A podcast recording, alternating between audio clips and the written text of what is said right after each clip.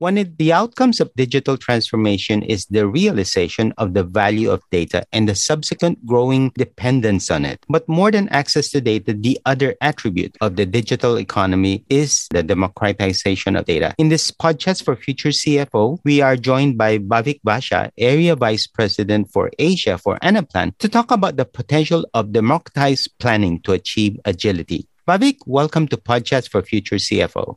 Hi, good morning, Alan. Thank you so much for having me today. As a baseline, 30 seconds or so, can you describe for us what Anaplan is all about? Anaplan is a cloud based technology. We offer a multi dimensional modeling platform that allows companies to enable a wide and interconnected range of solutions through its diverse functions, including financial planning and analysis, workforce, sales, marketing, and supply chain. If you could define for us what exactly is democratized planning and why is it important for organizations to achieve their agility ambitions?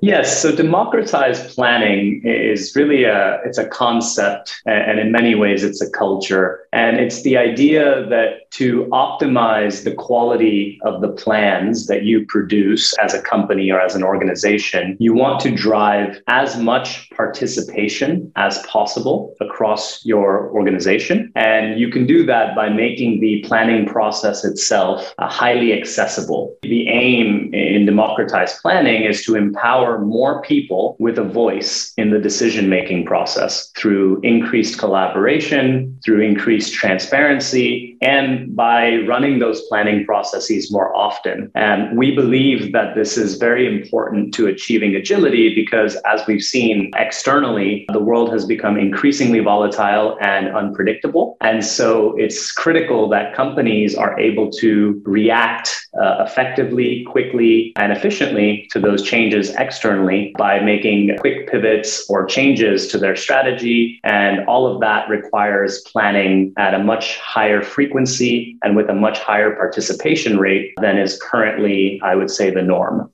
What are the critical things that need to happen in order for an organization to achieve democratized planning? I think yes. And if we could double click on what's actually needed to achieve this, I think one is you need a single source of truth, whether that's the data itself or the drivers or the forecasts or the decisions or the workflow approvals. All of that needs to be in one place for you to achieve this. And you also need to have as much flexibility and granularity in your planning as possible, because as you democratize the process, you'll realize that people who are, say, the head of a department will plan things in much more detail and much more granularity than traditionally a CFO might plan his or her business. So that granularity and flexibility to do those plans differently. Some people like to use drivers. Other people like to maybe do a more traditional bottom up. There's zero based. There's all these different methodologies. So you need to have the flexibility to cater for each department's preferred style as well. What is the role of the CFO in enabling or helping make the organization achieve democratized planning? I think we're really seeing a fundamental evolution in the role of the CFO, which previously was thought to be very, um, I would say, control, governance, you know, fiduciary responsibility. These were things that were maybe top of mind for the CFO. And I think as a result of, of the recent uh, Harris Poll survey that we did, we see them shifting into these architects of business change. And there's a really interesting statistic that came out of our research where 88% of CFOs globally think that democratized planning is very critical to becoming more agile, but only 25% feel that their organization is highly democratized today. So there's this huge gap. And that I think represents an opportunity for the CFO to expand kind of their remit and to be seen as facilitators of conversation and collaboration and decision making across the enterprise. So, for the CFO to help make this democratization of planning, what must he or she do in order to lead and perhaps drive this democratization?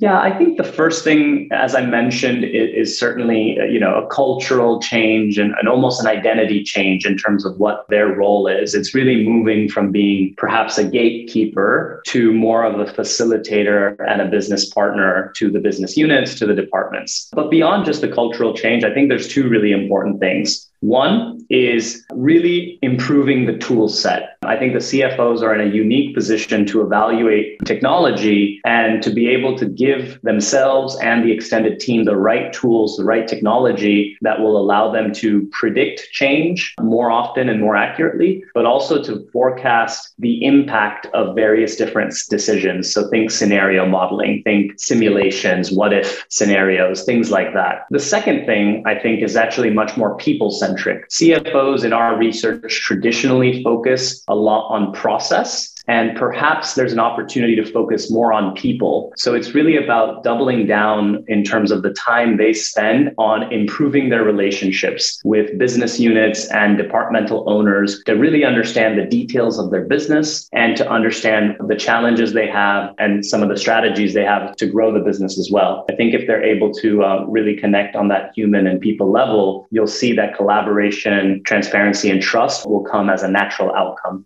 our talks with current CFOs is that, uh, particularly within the finance team, there's a predominant use of tools such as spreadsheets, right? Despite the fact that organizations already have ERP systems, core financial systems, and all that, these automated tools to help them be better at planning, for example, there's still a heavy emphasis on the use of Excel spreadsheets. Can an organization truly achieve a democratization of planning while at the same time keeping to legacy tools and practices that they have been including the use of these spreadsheets?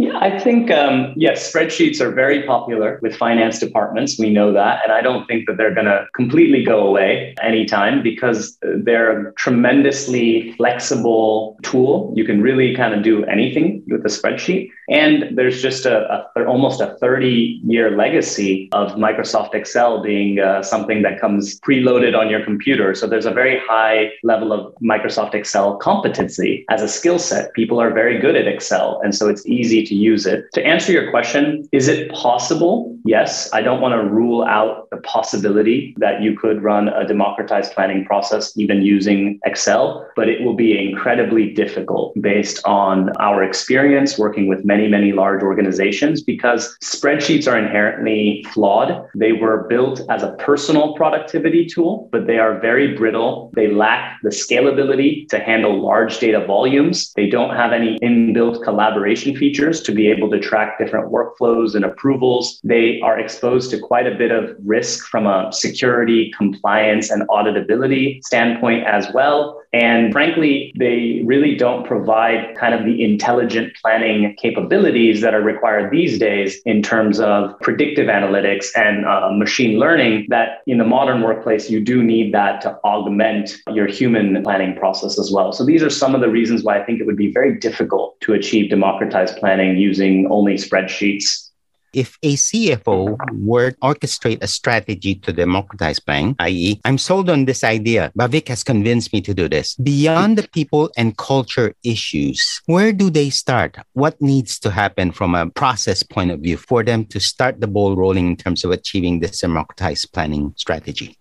Yeah, I think one of the most important and also one of the most difficult things to do for a CFO is to prioritize. We know that taking a quote unquote big bang approach to try to fundamentally change the way that you plan across every single department, across every single forecast is probably setting yourself up for failure because there's a lot of change management involved. So, what we recommend CFOs to do is really to work backwards from your corporate objective. Some companies are trying to gain market share, other companies are focused on profitability. So there are various different strategies they may have. And if they work their way backwards from that, generally they'll find perhaps one, two, or three different business processes, or what we like to call use cases, where we can really pilot this concept of democratized planning, whether it be your traditional FP&A process, perhaps it's sales forecasting if you're in, a, in an environment where the top line is very important, or perhaps it's you know capital expenditure planning or workforce planning or, or some other very specific business process. And what we would recommend is really piloting, you know, the democratized planning cultural evolution within that specific use case. And then you can use that as a kind of a beacon or a halo effect to the rest of your organization to say, look, these are the benefits that we achieve achieved by democratized planning for this specific department, for this specific business process. And then you can really start to work your way through the organization and start to connect all of the, those different processes together, ideally on a single technology layer or a single platform like Anaplan. I think that would be a very good way for CFOs to get started on this if they think it's a good idea.